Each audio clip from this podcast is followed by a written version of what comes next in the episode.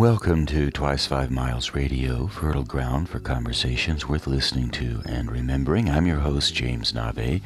We're always broadcasting first on WPVM LP Asheville 103.7 and streaming online, WPVMFM.org, the voice of Asheville heard all over the world and on other community radio stations like KCEI, Cultural Energy Radio out of Taos, New Mexico. I'd like to thank Walter Parks for our theme song. Thank you ever so much, Walter, for all the good songwriting and musical work you do in the world. WalterParks.com if you'd like to know more about Walter's music. Thank you to Devine Dial for managing WPVM FM. We wouldn't be able to do these shows and broadcast them everywhere if you didn't show up and help us hold it all together. So, Devine Dial, thank you. If you'd like to reach out to me, jamesnave.com. Nave is spelled N A V E. You can always email me through my website, jamesnave.com. N A V E is how you spell Nave. And if you'd like to join me on Saturday mornings for a writing gathering with a group of great people from lots of different places throughout the world, imaginativestorm.com if you'd like to do that. We laugh a lot, tell some jokes, actually get some rather good creative work done. It's it's a wonderful thing. imaginativestorm.com if you'd like to be part of that. As you know, if you've been listening to this show, I often have guests on and also occasionally I go solo, which is the case today and when I'm solo, my guest is you. So thank you so much for tuning in and listening. I appreciate it so much. One of the things I love to do in these solo shows is just let it unfold as I talk. Let the images come up, let the thoughts emerge, and let the stories form themselves as I move through this conversation with you. I'm here today recording this show in Asheville, North Carolina. I have been staying in Taos New Mexico, northern New Mexico, for the last year and a half. This is my first trip out. My trips to date have been from my Airbnb, which is now my art studio, down to the grocery store, Cid's grocery store in Taos, to the post office, and to Smith's to buy some things at that grocery store, turn around, come back, settle in, and continue to work, often working on these shows, editing my my conversations that I've had with people all over the world. Today I have ventured out. I left Taos a week ago on Monday, drove straight through, save for a quick overnight stop, and arrived in Asheville the next day, Tuesday, October the 5th. In my previous solo shows, I've often walked the Rim Road, taking a little trip, hour out, hour back, and just continuing to talk as I walked, pointing out the magpies and maybe saying hello to someone passing by on the road. Perhaps a car or two goes by as well. So every time I do a solo show like this, I often will bring in movement one kind or another. Of course, how can you avoid movement? Everything around us moves. The earth spins, the universe pulses, our bodies function with breath and all of our senses. The blood flows through our veins. So movement is such a deep part of of all all we do, regardless of whether we think we're moving or not. Often sitting still is as full of as much movement as moving around, running the marathon.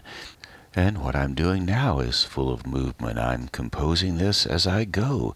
And it's really great fun because I absolutely am uncertain, really, about where it will go next. I will tell you upon my arrival to Asheville, the station manager, Devine Dial, the woman who allows us to make this show happen and allows us to be as creative as we want to be. And I say us, I'm talking about the contributors to WPVM FM. And these contributors make all different kinds of shows.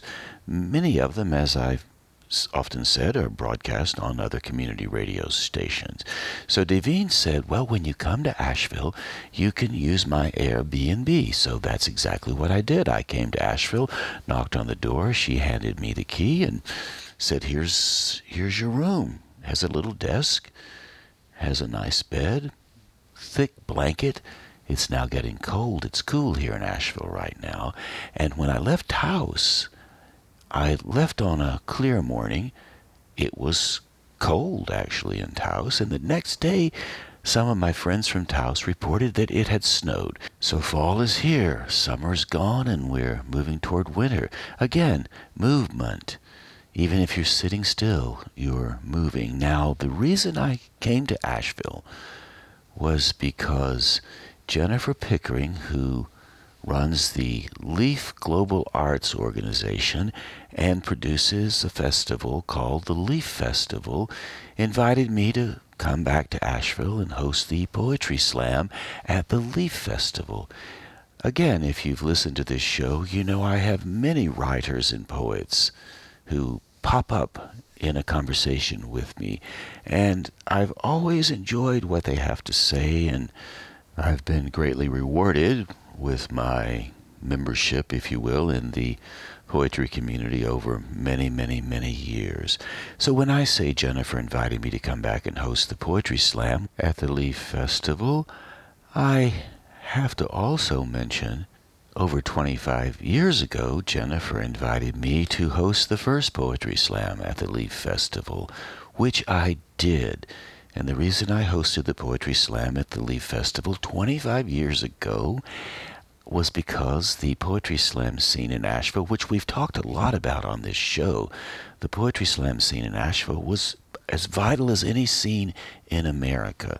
Many, many performance poets from all over the country would often travel through Asheville, do a feature, get a big audience, get lots of recognition, enjoy themselves tremendously, and move on. Here we are back to movement. The planet was spinning then as it is spinning now.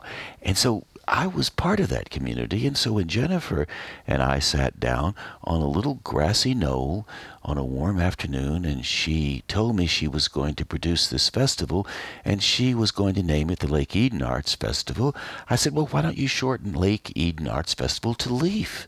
And you're going to be doing it in the spring and in the fall and the leaves change in the fall and fall off the trees go into the winter time and then in the spring they come back and emerge again. So if you call it the leaf festival you will imply the, the cycles of the seasons. And she liked that idea and so did i. So it became the leaf festival and i invited the poets to come out in 1995 when we did the first leaf festival and, and they did a poetry slam. And now all these years later we're still at it and the poets are still holding forth.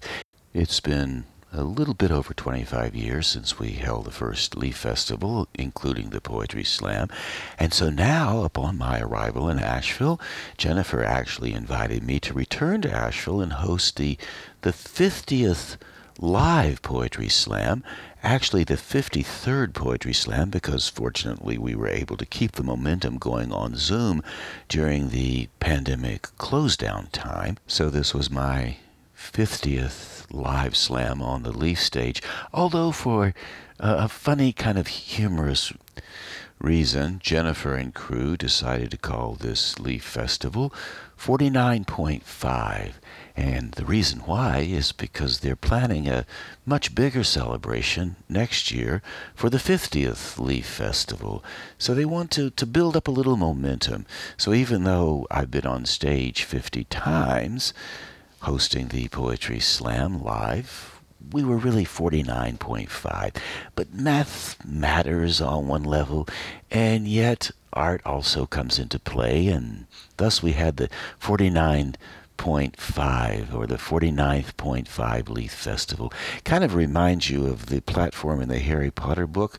Nine and a half, you have to duck down in order to wait for the train. And then once you get on the Harry Potter train to go to Hogwarts, uh, everything opens up. And that's a bit like it is at the Leaf Festival. It's also like it is in the in the world of the of the poets, the world of poetic thinking. If you listen to a previous show I just did with Paul Devlin, I talked a lot about the Poetry Slam in that show because Paul made a film that was also made in 1996 around the time we were beginning the Leaf Slam, and the film was called Slam Nation. It's all about the evolution of the of the Poetry Slam. And a quick mention for those of you who may have missed this in one of my previous shows Slam, Poetry Slam, the Slam they call it, isn't about throwing your opponent on the stage, the poor poet flying through the air and the other poet jumping up and down like in the in the, the wrestling matches you see on TV, which are actually staged and fake.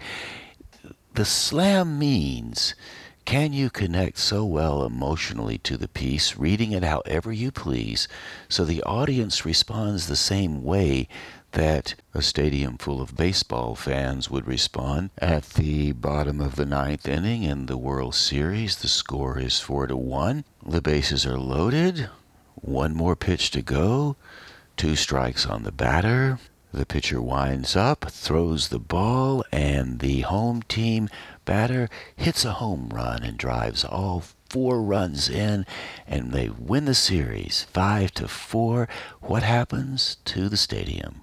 The crowd goes wild and everybody cheers and the baseball players jump up and down and pat each other on the backs and spew champagne etc etc so in the poetry slam the idea behind slam is can you connect so well emotionally so that the poetry audience responds the same way the hometown team fans respond when the ball goes out of the park and they win the World Series. And the truth is, yeah, you can do that. And you don't have to shout. You can do it quietly or you can do it in a in a loud voice, however you please. But you can connect like that. And that's what slam is all about. And if that little baseball story sounded a tad familiar, you may have been thinking about Ernest Lawrence Thayer's Casey at the Bat, uh, the great poem about baseball. And if you know that poem, you know Casey struck out, unlike the slam poets who actually sometimes do hit it out of the park. And of course, occasionally it happens in the World Series too. Casey struck out because he experienced a bad case of hubris. He walked up to the plate. He was certain that he would win the game, and in fact, he was so certain of winning the game that he let the first two balls go by and it didn't matter. He knew he was going to hit that last pitch and knock the ball out of the park and, and win the game because there were enough batters on the on the plate to, to move them around and, and, and get the right score that he needed. So of course the pitcher grinds the ball into his hip and winds up and throws and Casey swings and he misses and mighty Casey strikes out. And of course, that was to the chagrin of the entire stadium and the ball game was lost to the other side. So Casey, self conscious, self aware, wanting to impress, stepped up to the plate, confident that he would hit, but he swung and missed. And that, my friends, is the hubris of Casey, which is what the slam poets on the slam stage try to avoid doing. And when they do connect emotionally, the audience feels it. So now you know where the term slam came from. And I, I, like telling people that because I do love the idea of dispelling the notion that when poets are together doing that kind of work, they're th- competing and throwing each other around. What the poets are actually doing in these venues, like the Leaf Slam that I hosted on Saturday night, poets are just gathering together to, to do the poems, to interact, to hear each other speak whatever truth they happen to have on their mind, whatever truth the poem happens to offer up. Now, the Leaf Slam is not any different than any of the other slams that you've seen over the years. If you had an opportunity to take a look at one, it's very easy if you don't know the way it works. Uh, I choose five judges from the audience, arbitrarily choosing them requirement? What's the requirement? Well, they have to be willing to stay for the show, and they don't even have to know anything about poetry or spoken word or storytelling. They just have to have a bit of enthusiasm and be willing to score the poems 0 to 10 like a diving match or score, the poets 0 to 10 like a diving match. And, and that's what I did on Saturday night. I, I picked the, the judges, and, and they were all very happy to participate. And we stood on the stage and we went through two and a half hours of very fast, zippy poetry performance work. We had seven poets, and they were all champions, really. All had competed on nat- the national level. Everyone knew what they were doing. Everyone knew how to throw down their work and really get into the groove. All of that worked really, really well, and the audience applauded. Now, COVID 19 is upon us. This is the first time I've had an experience out in public Leaf required everyone to be vaccinated. I've been vaccinated. I'm getting my booster vaccination. I did a show a few weeks ago, maybe three months now, about why I got my vaccination. And I still stand on those reasons. I got my vaccination because I was afraid of COVID, because I've always gotten my vaccinations, and I have been getting my vaccination since I got my first vaccination, which was really a sugar cube for polio. So the Leaf Festival required vaccinations or proof you were COVID negative. So everybody presented their cards, and then we all gathered. There was a masking requirement. I will say that some people were more rigorous around their masks than other people. I have to tell you, I was a little nervous. I haven't been out much in the last year and a half, so seeing the people in the crowds and trying to keep my mask on and all of the rest was it was a bit of a of a challenge, really.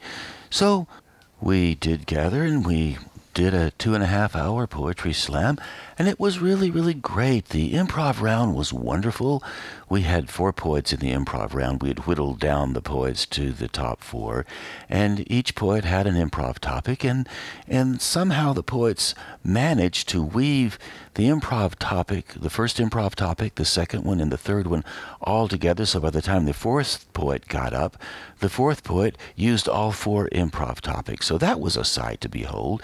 And at the end of the night, uh, Curtis Levon won the Poetry Slam, and Curtis Levon won a thousand dollars.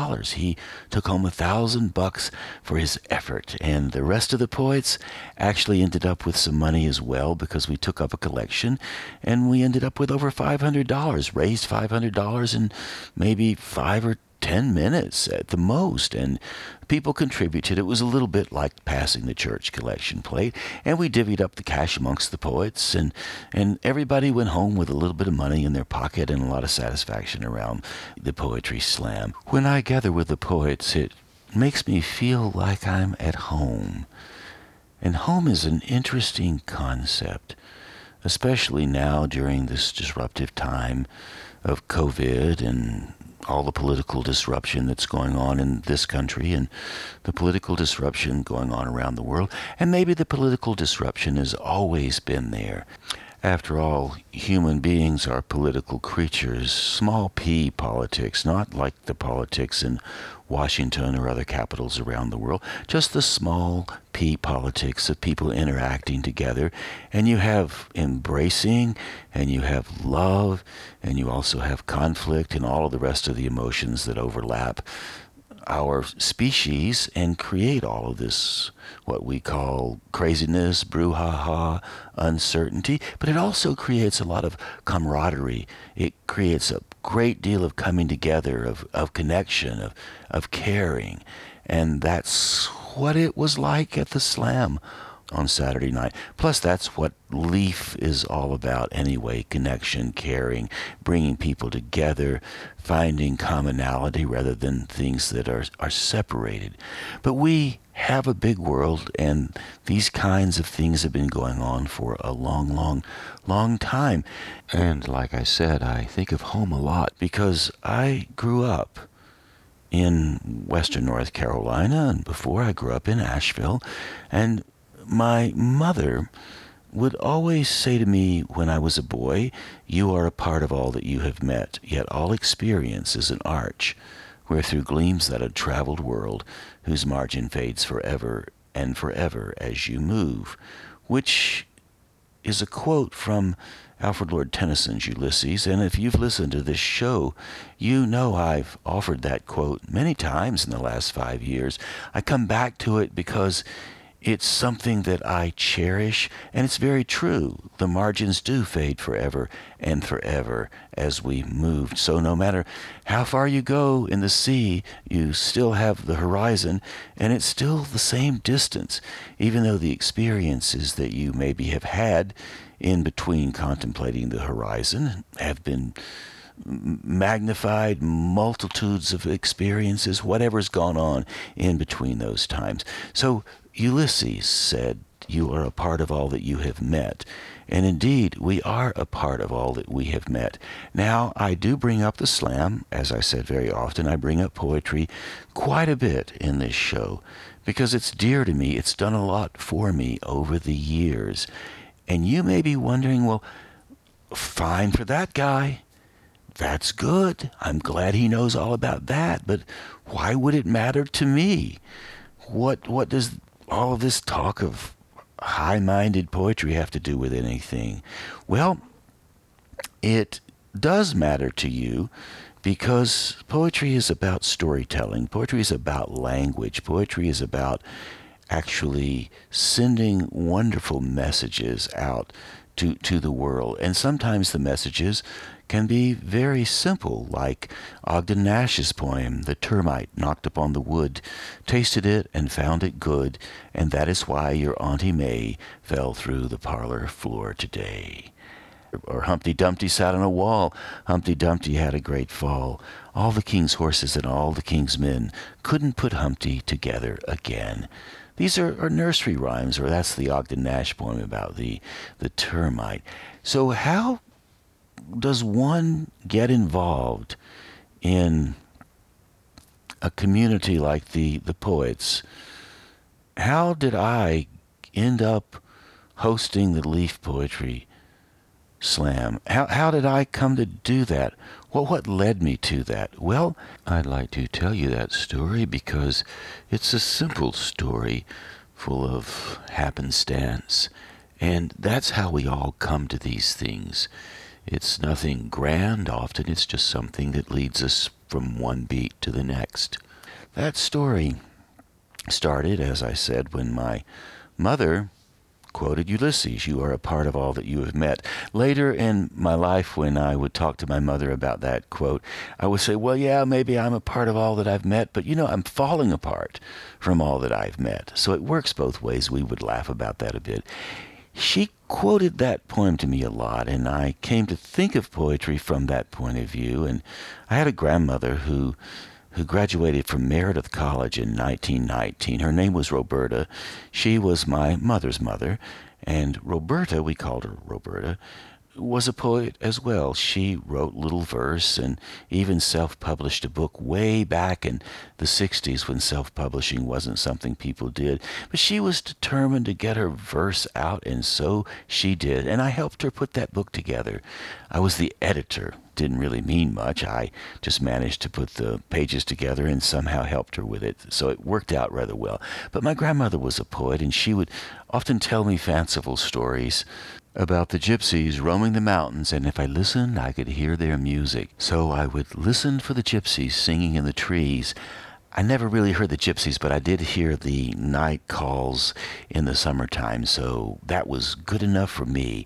I loved the summertime in the western North Carolina mountains and played and played and played and would often go visit Roberta and listen to her stories.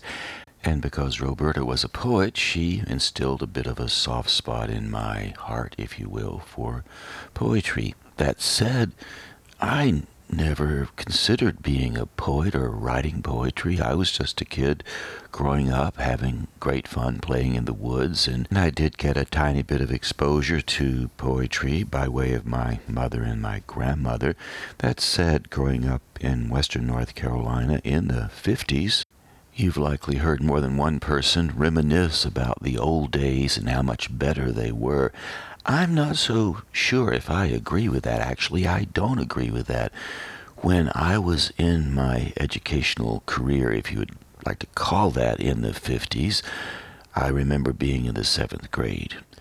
School started in September, and my class, my seventh grade class, arrived in the classroom. And we had one classroom which we stayed in from the beginning of September all the way through till May when school broke for summer. And we had one teacher, Mr. Ramsey, and Mr. Ramsey taught every subject. So every day we would show up at the seventh grade classroom and spend the whole day in the classroom, save for going outside for PE or to the gym for PE and down to the lunchroom for lunch. And after lunch, we would march back upstairs to the seventh grade classroom.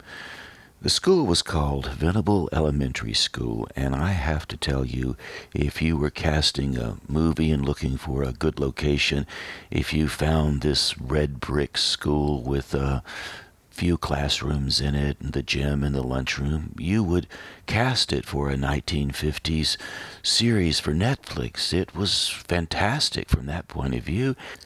That said, for those of you who are nostalgic for the 50s and other times when things were quote unquote better in America, I have to tell you the educational approach was rather weak.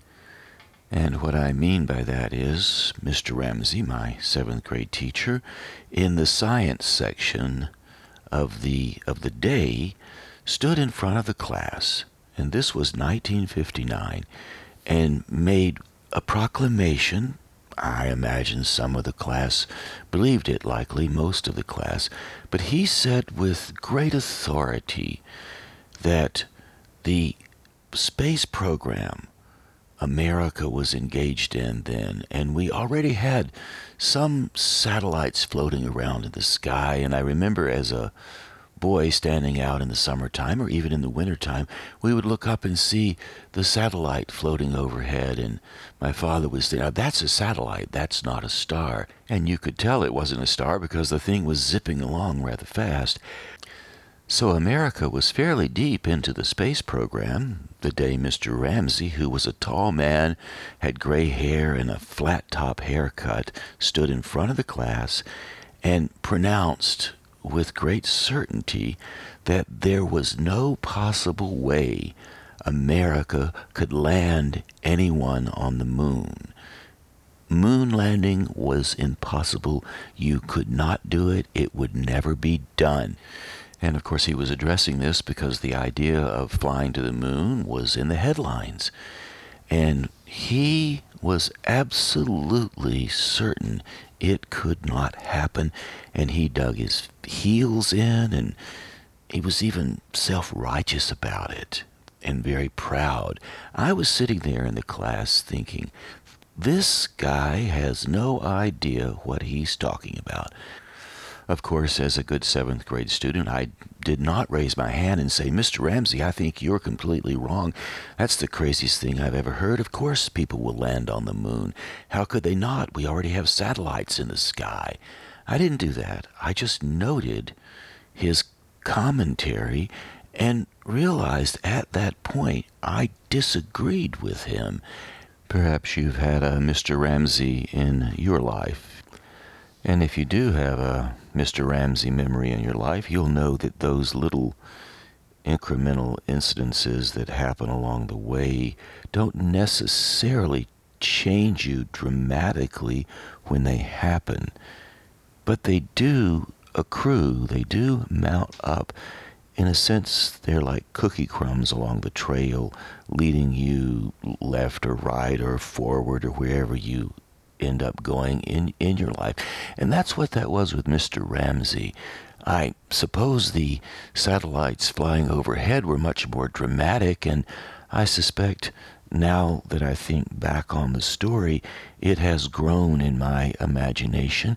Probably the day that Mr. Ramsey said that, I just noted it and moved on and didn't give it a whole lot of thought.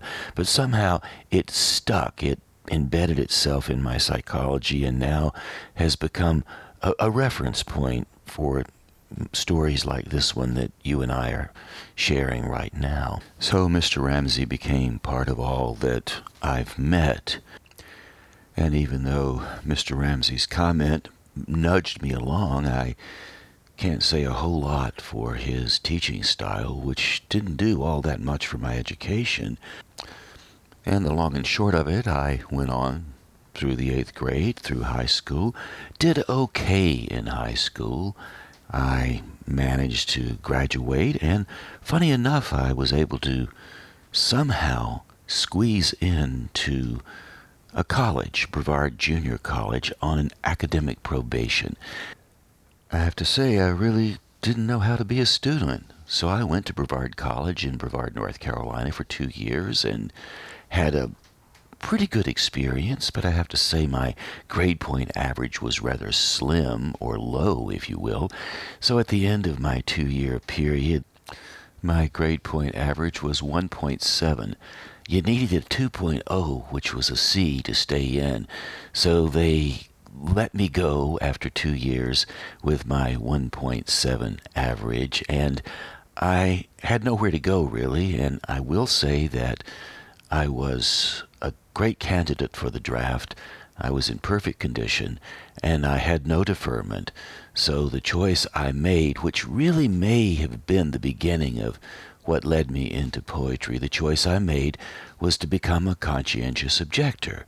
And I applied for my conscientious objector status and was able to do alternate service at Wesley Nursing Center in Charlotte, North Carolina for two years in lieu of going to Vietnam. And I'm to this day glad that I did that.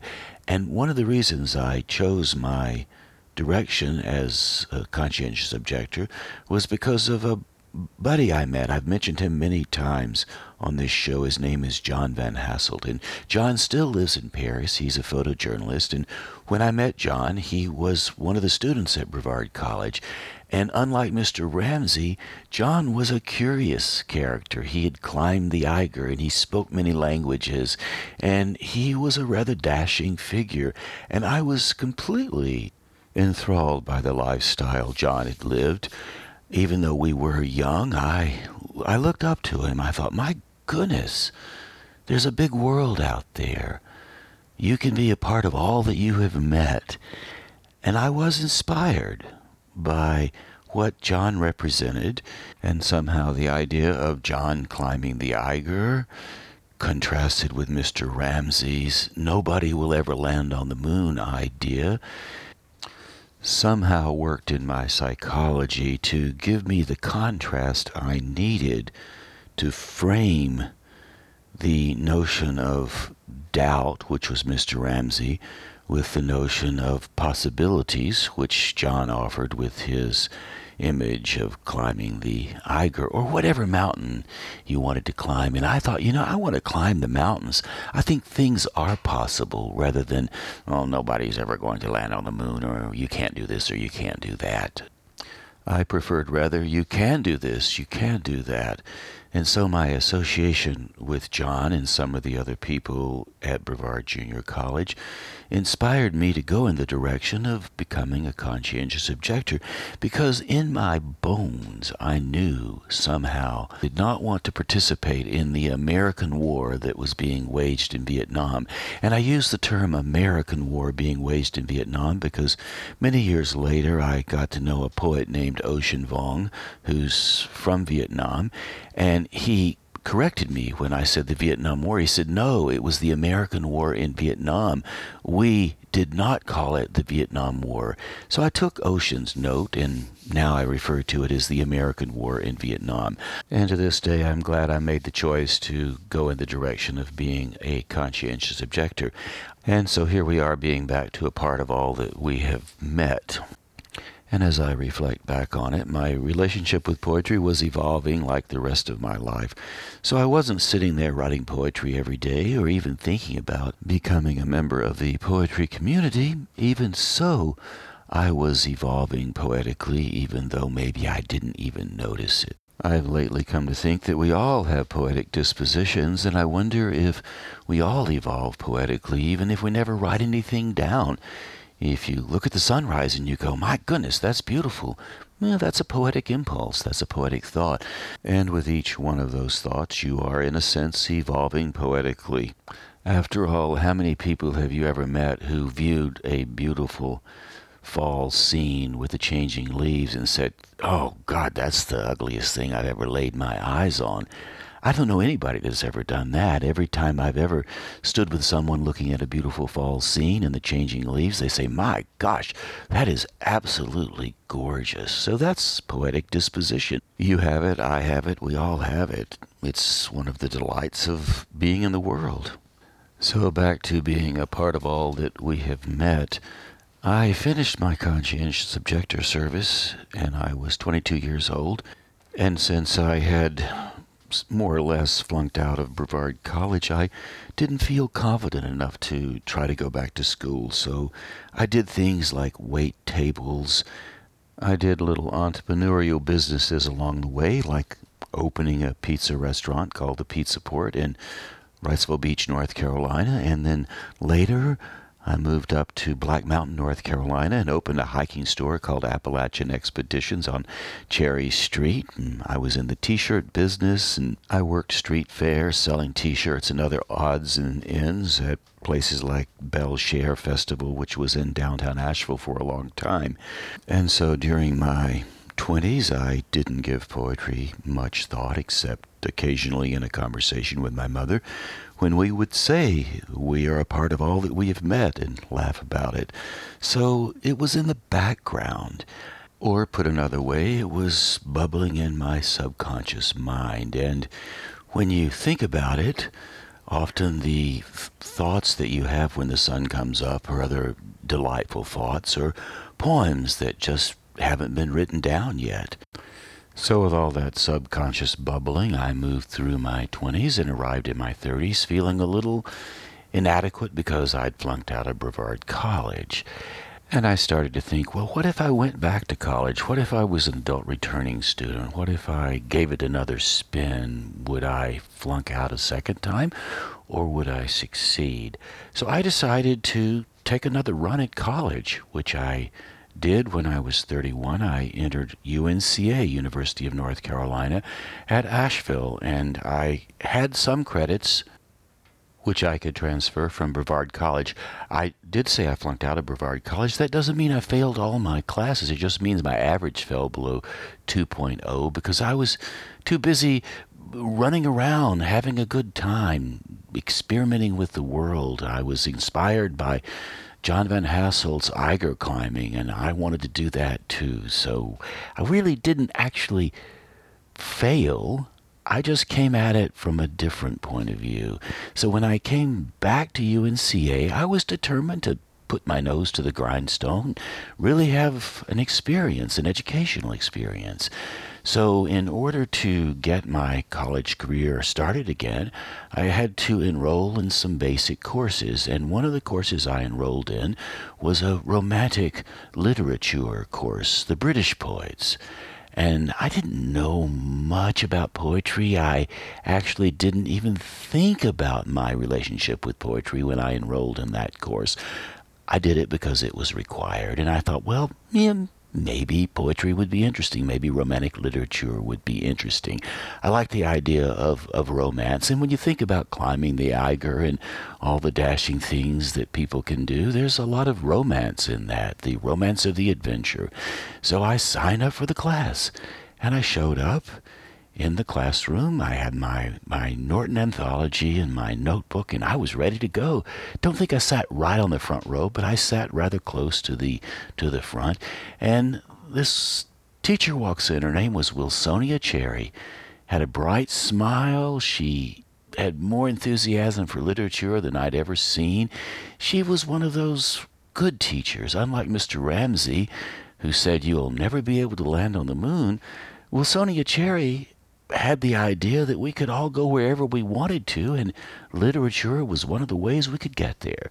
So I attended the class and I took copious notes and wrote and followed what she had to say and listened and I read and I tried to write the essays. And I was a little rusty, I admit, but I, I threw myself into it.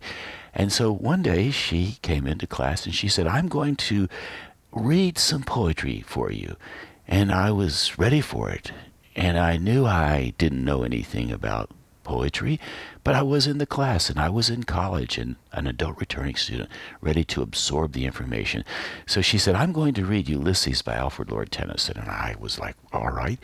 Now, I have to admit that I knew the quote, I am a part of all that I've met, yet all experience is an arch where through gleams that untraveled world, whose margin fades forever and forever as I move. Now, my mother, when she quoted it to me, changed the pronoun from I to you, and she would say, You are a part of all that you have met. So I knew the quote, but I didn't actually know, I have to confess, I didn't know it came out of Ulysses by Alfred Lord Tennyson. So Wilsonia Cherry starts reading this, this poem, and it, and it opens like this. It little profits that an idle king by this still hearth among these barren crags, matched with an aged wife, I met and dole unequal laws unto a savage race that hoard and sleep and feed and know not me. I cannot rest from travel. I will drink life to the lees and it goes on from there. So Wilsonia was reading the poem and I was following it along. And then she comes to the part where Ulysses is talking about uh, about his dreams and his travels and then he says as Wilsonia said that day, I am a part of all that I've met. Yet all experience is an arch where through gleams that untraveled world. And when Wilsonia Cherry read that line, I, I nearly fell out of my seat. I thought, my God, that that's what that's what I heard when I was a little boy. Oh, oh, and then I knew where it came from. I thought, my goodness. I had a context.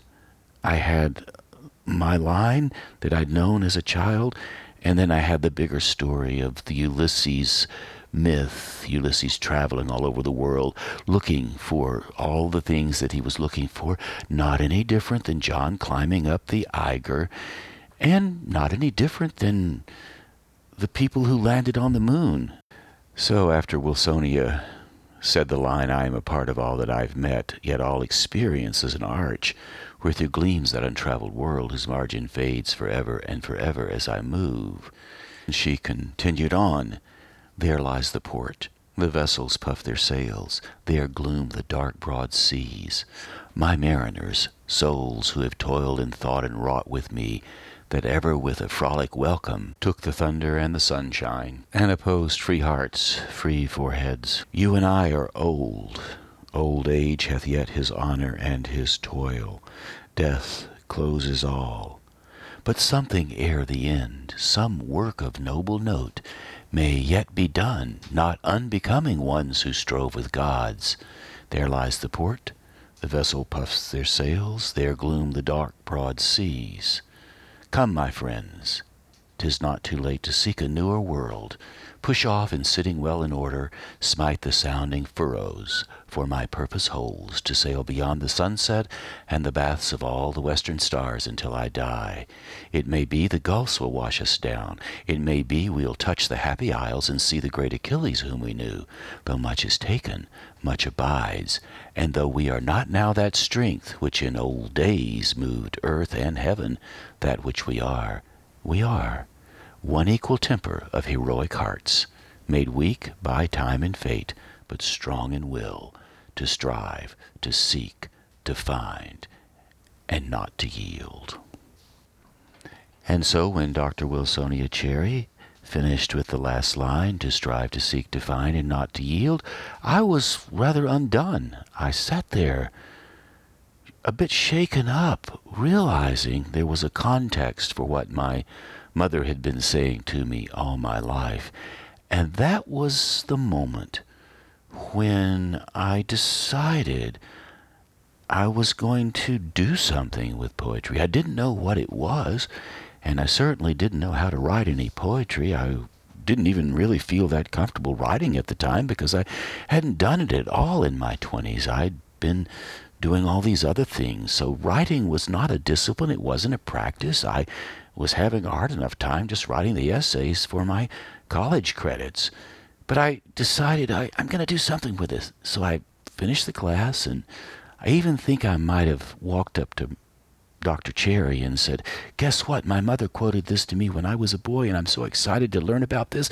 I can't, I can't believe it. I, I just am so thrilled. Thank you, thank you, thank you." And she smiled, as a good teacher might smile, and say, "Well, wonderful. I'm glad you had such a great experience." So I popped out the door, and somewhere on my way out that door, I thought, "I'm going to memorize Ulysses." Because I know that one line in the poem, and I'll just memorize the rest of it.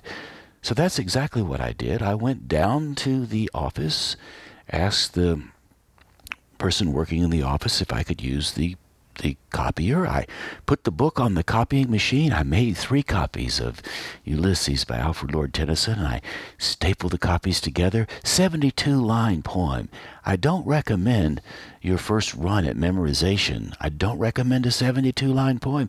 It took me for ever to do it. I had no idea how to memorize. I thought memorization was just sitting down and repeating the lines over and over again until somehow magically I remembered them.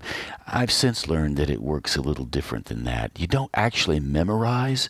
What you do is just associate yourself with the lines over and over and come up with all kinds of imagery, and eventually you will know it. And the easiest way to memorize is to, to never put a time frame on it. Just take your time, and eventually, somewhere down the line, you'll start to get more and more comfortable, and then at some point, you'll have it. And then, of course, once you have it, if you don't say it over and over again, it recedes in your imagination, and you have to, to rehearse it a bit before you can bring it back out. So I sat down and spent two or three months learning Ulysses. And once I finally had it, I thought I was ready to go. I asked a friend to, to, to listen to me recite it. And I sat down and started in, and of course, you may have already guessed what happened. I completely forgot everything. I was a complete muddle. It was terrible. I, I just fumbled around. So I discovered at that moment the idea of memorizing and then saying it exactly right was rather faulty. The actual discovery I made was there is a relationship you can have with words, and you don't ever have to actually get it 100% right. It's a fluid, functioning, flowing relationship. So, my first experience with spoken word and poetry, which would eventually lead to the slam, my first experience was memorizing Ulysses. Now, I will say that I had been inspired by the storytellers I'd seen a couple of years earlier at the National Storytelling Festival in Jonesborough, Tennessee. Of course, these people were telling stories. Some were telling true stories about something that had happened somewhere along the way, like you might hear at a moth story event.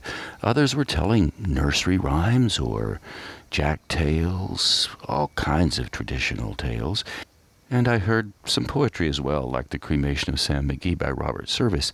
So I knew poetry was part of the storytelling arena, if you will. So when I came upon Ulysses, I think somewhere in the back of my mind I was thinking, wow, if I memorized a longer poem, I would have a story to tell.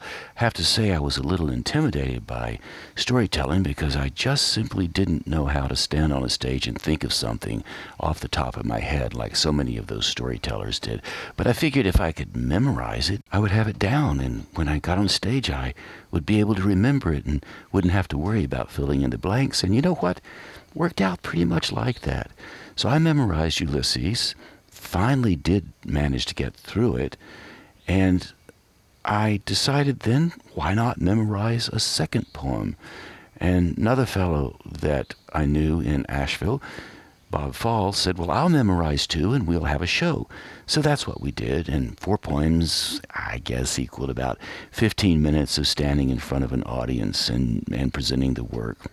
I had no idea what I was doing when we finally presented our 15 minute show, and I think we did it a couple of more times just for practice. And by then, I was still at UNCA and I had decided to take some acting classes, which kind of helped. I don't know how much it actually helped. And somewhere along the way, we decided to put together a two hour show, which we did. We memorized two hours worth of poetry.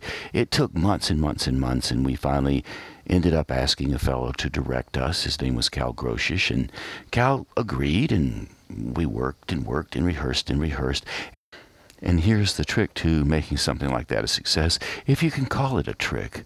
We just, like I said, rehearsed and rehearsed and rehearsed, and eventually it it became more or less comfortable and we finally got this two hour show together and we invited all our friends to, to come out and sure enough we probably had 50 60 people in the audience. They all paid three dollars to get in. We thought we were rich. And we practiced more and more, and finally the night of the show came round, and I remember stepping out on stage, no paper, all memorized work, absolutely no experience with an audience. And the first thing that happened to me, I, I looked up, and everybody's face looked different. And for some reason, the eyes stand out in my memory. I was so thrown off by all these people looking at me. I don't know why the eyes threw me off so much, but they did. I managed to get through the show. We did a pretty good job. People stood up, they clapped, and they, they cheered us on. And the most interesting part of the evening after the show was over, a professor from a university in South Carolina approached us and said, I, I loved what you guys did. It was really, really great. Would you like to come to my university and present this to my students? I'll pay you 400 bucks to come down to South Carolina. Well, we were gobsmacked. $400 to to recite poetry? Oh, we were really rich. We thought we were rich with $3 at the door, but at $400 to go down to South Carolina. And so a, a few months later, we did that, and that was the beginning of what turned out to be my spoken word poetry career. We ended up calling that business Poetry Alive and ended up memorizing over 500 poems from the school textbook. And we traveled all over the country with other teams that associated with Poetry Alive. Or actually, we hired the performers and trained them and sent them out in Nissans and Mazdas and whatever car we could get our hands on and traveled all over the country. I traveled throughout New England, did a fair number of shows on Long Island and in New York City, and we also went south and west and even all the way out to California. And occasionally, before it was all over with, we ended up going to other countries as well. I, I ended up going to Africa, to West Africa, for a, a teachers' conference in Accra, Ghana, and then was honored to visit the different international schools in, in Accra, I was there, and Senegal and Mauritania, Cameroon. So it was a really good run throughout the entire time. So somewhere along the way, I decided I might as well try to write a few poems to see what would happen because I had memorized so many pieces. So I, I started. Now, I discovered in this beginning stage of trying to write these poems down that even though I had memorized a lot of poetry, the writing didn't just happen. It was stiff and wooden, and I didn't quite know what I was doing, and I didn't know how to do it, but I, but I kept at it. And I eventually ended up having a, a style, getting a sense of, of poetry that, that worked for me. And along the way, I discovered the Poetry Slam, we're Back to the Leaf Festival this past Saturday night. I will tell you, when I first discovered slam poetry, it was by way of Patricia Smith and Ray McNiece, and Allan Wolf and I were traveling as a team, and I thought I was the best performance poet on earth. Of course, that was quickly shattered when I went to TT and the Bears and saw Patricia Smith and Ray McNiece perform their poetry. They were absolutely on point, fantastic totally engaged, had all the skills you could ever imagine. And I was intimidated by it, I admit. I was also drawn to it. I thought, I'd like to try to do that too. And so we continued on with our spoken word momentum in Poetry Alive and then established the Poetry Slam in Asheville. And I did end up being a slam poet. Now, I was never a very good one. I didn't get great scores and I couldn't connect as emotionally as I would like to. I never hit the ball out of the park. And you know what? Nobody really cared. Everybody was happy that I was doing it, just like I was happy that, that they were doing their poetry as well. It was indeed a community, no different than the one I experienced with the poets at the Leaf Festival this this round. It was fantastic, just like the old days. Some things never change. I imagine poetry just doesn't grow old, and language doesn't really grow old, and emotional engagement never grows old, nor does the idea of reaching out and embracing the people that, that you know. And that's what we did Saturday night at the Leaf Festival. So if you want to be a poet, a spoken word artist, please consider it. All you have to do is speak a few lines, find your rhythm, be yourself. Eventually, you will figure it out and it will become easy. It's all about practice, as I said before. So remember, you are a part of all that you have met, yet all experience is an arch where through gleams that untraveled world, whose margin fades forever and forever as you move. Thank you so much for spending this time with me. Thank you for hearing my story of leaving Taos and coming to Asheville and indulging myself with the poets at the Leaf Festival. And I do appreciate you listening to my little story about how I got involved with poetry. And I will tell you, I did graduate from UNCA and was very happy to graduate with honors. I managed to redeem myself after Brevard College, and I was very, very proud of that. And later in life, I went on and got an MFA in poetry from Vermont College. So I managed to to get some education along the way as well as a lot of practical experience. So once you start down the road, it's fairly easy to continue on if you just let yourself enjoy the moments that you have poetically. And that's really all that it amounts to.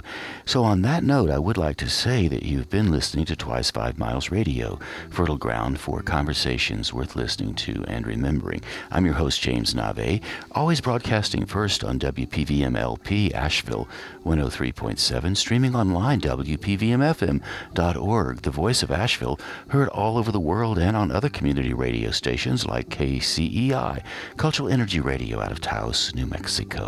Thank you, Davine Dial, for managing the radio station WPVM FM. Thank you, Walter Parks, for our theme song, walterparks.com, if you'd like to hear more of Walter's music.